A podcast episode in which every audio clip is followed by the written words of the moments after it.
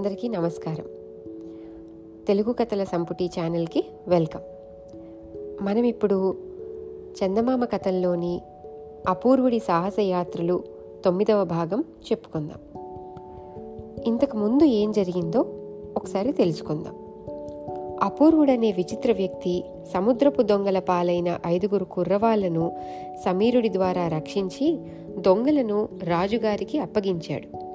మరొక ముఠ దొంగలు నిధిని తెచ్చుకోవడానికి శిలాద్వీపానికి చేరి అక్కడే తాగి మత్తులో పడిపోయారు.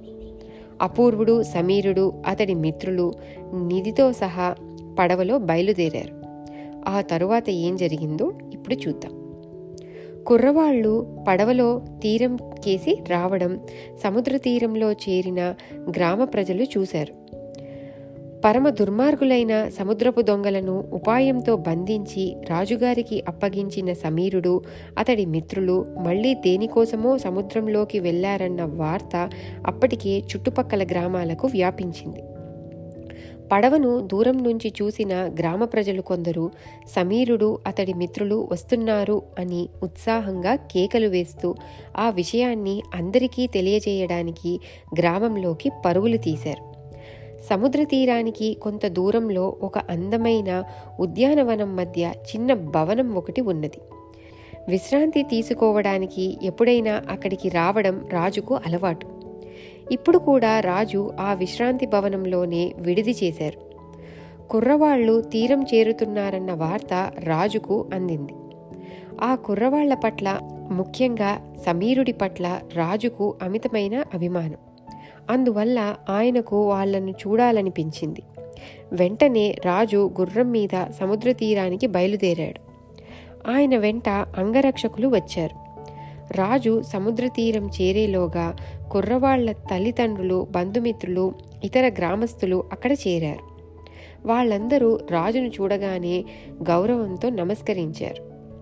కుర్రవాళ్ళు ఎక్కడికి వెళ్ళారో తెలుసా? అని అడిగాడు రాజు గ్రామ పెద్దను తెలియదు ప్రభు. ఎక్కడికి వెళ్ళారో ఎందుకు వెళ్ళారో ఎవరికీ తెలియదు అన్నాడు గ్రామ పెద్ద వినయంగా. సముద్రంలో పడవ అంచున కూర్చొని ప్రయాణం చేస్తున్న అపూర్వుడు తీరంలో రాజు గ్రామ ప్రజలు గుమికూడిన విషయం గ్రహించి సం సమీరుడితో ఇక నేను వెళ్తాను. రాజు ఉత్తముడు. నువ్వు తీసుకువెళ్తున్న ఈ నిధిని పేద ప్రజల బాధలు పోగొట్టడానికి ఉపయోగించమని రాజుగారితో చెప్పు అన్నాడు. సమీరుడు అపూర్వుడికి భక్తితో నమస్కరించాడు.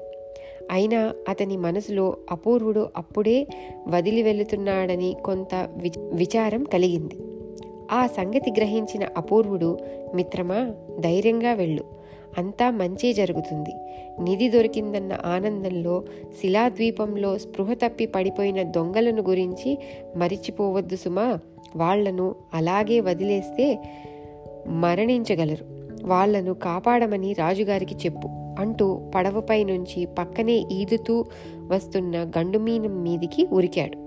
వెంటనే ఆ గండుమీనం పడవ నుంచి దూరంగా వెళ్ళసాగింది. సమీరుడు అటుకేసి తిరిగి చూశాడు.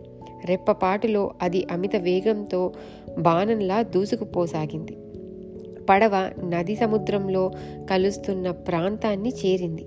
అలలు తక్కువగా ఉండడం వల్ల అక్కడి జలం ప్రశాంతంగా ఉన్నది. దృఢకాయులైన గ్రామస్తులు కొందరు నీళ్ళలోకి దిగి కుర్రవాళ్ళు పడవలో నుంచి గట్టు చేరడానికి సహాయపడ్డారు. సమీరుడు రాజుకు నమస్కరించి దొంగలు దాచిన నిధిని ఎలా తీసుకువచ్చింది ఆయనకు క్లుప్తంగా చెప్పాడు. పడవ దగ్గరికి వెళ్ళి పెట్టెల నిండా ఉన్న నగలను విలువైన ఆభరణాలను చూసిన రాజు ఆనందాశ్చర్యాలకు అవధులు లేవు. ఆ నిధిని పేదల బాధలు పోగొట్టడానికి ఉపయోగించగలమని సమీరుడికి ఆయన హామీ ఇచ్చాడు. అందుకు తగిన పథకాలు ఆలోచించమని రాజు సమీరుణ్ణి కోరాడు. ప్రభు ఈ నిధిని తమ విశ్రాంతి భవనంలోనే దాచండి. అది అక్కడే సురక్షితంగా ఉంటుంది అన్నాడు సమీరుడు. అలాగే చేద్దాం అన్నాడు రాజు తల పంకిస్తూ. మరొక ముఖ్య విషయం ప్రభు అన్నాడు సమీరుడు. ఏమిటి? అని అడిగాడు రాజు. శిలాద్వీపంలో చిక్కుకుపోయిన సముద్రపు దొంగలను అక్కడి నుంచి తీసుకురావాలి అన్నాడు సమీరుడు. ఎందుకు? వాళ్ళను అక్కడే వదిలేస్తే ఏం? అని అడిగాడు రాజు. చచ్చిపోతారు ప్రభు అన్నాడు సమీరుడు. వాళ్ళను అక్కడి నుంచి కాపాడి తీసుకువచ్చినా వాళ్ళకు మరణశిక్షే విధించవలసి ఉంటుంది. ఎందరెందరో అమాయకులను హింసించి చంపి ఎన్నో కుటుంబాలను సర్వనాశనం చేసిన ఆ పరమ కి కిరాతకులకు అది సరి అయిన శిక్షే అవుతుంది. సరే నీ ఇష్టానుసారం వాళ్ళను మొదట ఇక్కడికి తీసుకువద్దాం. ఆ తరువాత న్యాయసమ్మతమైన శిక్ష వేద్దాం అని రాజు అంగరక్షకుల వైపు తిరిగి వాళ్ళలో ఒకటి ద్వారా రాజధానికి సందేశం పంపాడు. ఆ తరువాత రాజాజ్ఞ ప్రకారం నిధిని భటులు రాజుగారి విశ్రాంతి భవనంలోకి తరలించారు. మధ్యాహ్నానికి రాజధాని నుంచి యాభై మంది సైనికులతో రెండు పెద్ద పడవలు నదీ సంగమం దగ్గరికి వచ్చి చేరాయి. సమీరుడు అతడి మిత్రులు సైనికులకు శిలాద్వీపానికి దారి చూపడానికి ముందుకు వచ్చారు. ఖాళీగా ఉన్న తాము వచ్చిన దొంగల పడవలో సమీరుడు అతడి మిత్రులు సేనానాయకుడు ఎక్కి కూర్చున్నారు. వాళ్ళ పడవ ముందు దాని వెనక సైనికులున్న రెండు పడవలు శిలాద్వీపం కేసి బయలుదేరాయి. వాళ్ళు శిలాద్వీపాన్ని సమీపిస్తుండగా అప్పుడే తెల్లవారుతున్నది. పడవలను ఎక్కడ ఆపి లంగరు దించాలో సమీరుడు సూచించాడు. అక్కడికి కొన్ని గజాల దూరంలోనే పెద్ద పెద్ద బండలు ఉన్నాయి. హఠాత్తుగా ఒక రాయి దూసుకు వచ్చి సమీరుడి దగ్గర నిలబడిన సేనానాయకుడి పక్కన పడింది. దాని నుంచి చప్పున పక్కకు తప్పుకున్న సేనానాయకుడు ఆ మూర్ఖులు మనల్ని ఎదిరించాలనుకుంటున్నారు అని బండలకేసి తిరిగి మీరు ఎంత పోరాడినా మా నుంచి తప్పించుకోలేరు. మీరు ఐదుగురు ఐదుగురే ఉన్నారు. మేము యాభై మంది సైనికులం వచ్చాం. మర్యాదగా లొంగిపోండి. నా మాట విని లొంగిపోయారంటే మీకు విధించే శిక్ష కూడా అంత కఠినంగా ఉండదు. ఎదురు తిరిగారో చావు తప్పదు అని గంభీర స్వరంతో గట్టిగా హెచ్చరించాడు. అయినా రాళ్ళు బాణాల రివ్వు రివ్వున వచ్చి పడ్డ పడసాగాయి. రాను రాను వాటి ఉధృత ఎక్కువయింది వదలండి అని ఆజ్ఞాపించాడు సేనానాయకుడు. మరుక్షణమే రాళ్ళు వస్తున్న దిక్కుకేసి ఒక్కసారిగా యాభై బాణాలు దూసుకుపోయాయి. అటుపైన రాళ్ళు పడడం ఆగిపోయింది. పడవలు సులభంగా బండలను సమీపించాయి. సేనానాయకుడు సమీరుడితో ఆ దొంగల కంటపడకుండా నువ్వు నీ మిత్రులు ఇక్కడే పడవలో కూర్చోండి.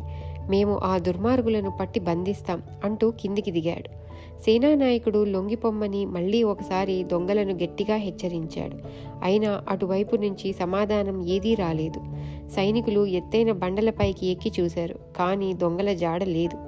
వాళ్ళు ఏ గుహలోనో దాక్కుని ఉంటారు అని సేనానాయకుడు పది మంది సైనికులను ద్వీపముఖంలో కాపలాగా ఉంచి మిగతా నలభై మందిని ఐదుగురు చొప్పున ఎనిమిది జట్లుగా విడదీసి వాళ్ళను ద్వీపాన్ని ఒక్కసారిగా చుట్టుముట్టి గుహలన్నిటినీ వెదకమని ఆజ్ఞాపించాడు.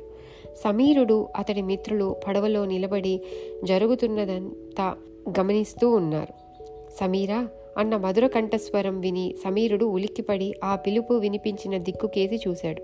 అపూర్వుడు ఒక బండ మీద చిన్నగా నవ్వుతూ నిలబడి ఉన్నాడు. సముద్రపు దొంగలు ద్వీపం తూర్పు దిక్కున ఉన్న సొరంగంలో దాక్కుని ఉన్నారు. కాలయాపన కాకుండా ఆ సొరంగాన్ని వెతికించమని సేనానాయకుడితో చెప్పు అన్నాడు అపూర్వుడు. సమీరుడు అమితోత్సాహంతో పడవలో నుంచి కిందకి దూకి క్షణంలో సేనానాయకుణ్ణి సమీపించాడు. నిన్ను పడవలోనే ఉండమన్నాను కదా ఎందుకు ఇలా వచ్చావు? అన్నాడు సేనానాయకుడు ఆప్యాయంగా. నిజమే అయినా మీకు ఒక ముఖ్యమైన విషయం చెప్పాల్సి వచ్చింది.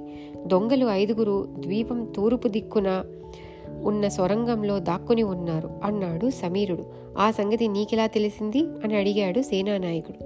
మొదట నిధిని ఎలా కనుగొన్నామో దొంగల నుంచి ఎలా తప్పించుకున్నామో అలాగే ఇప్పుడు ఇది కూడా తెలిసింది అన్నాడు సమీరుడు చిన్నగా నవ్వుతూ.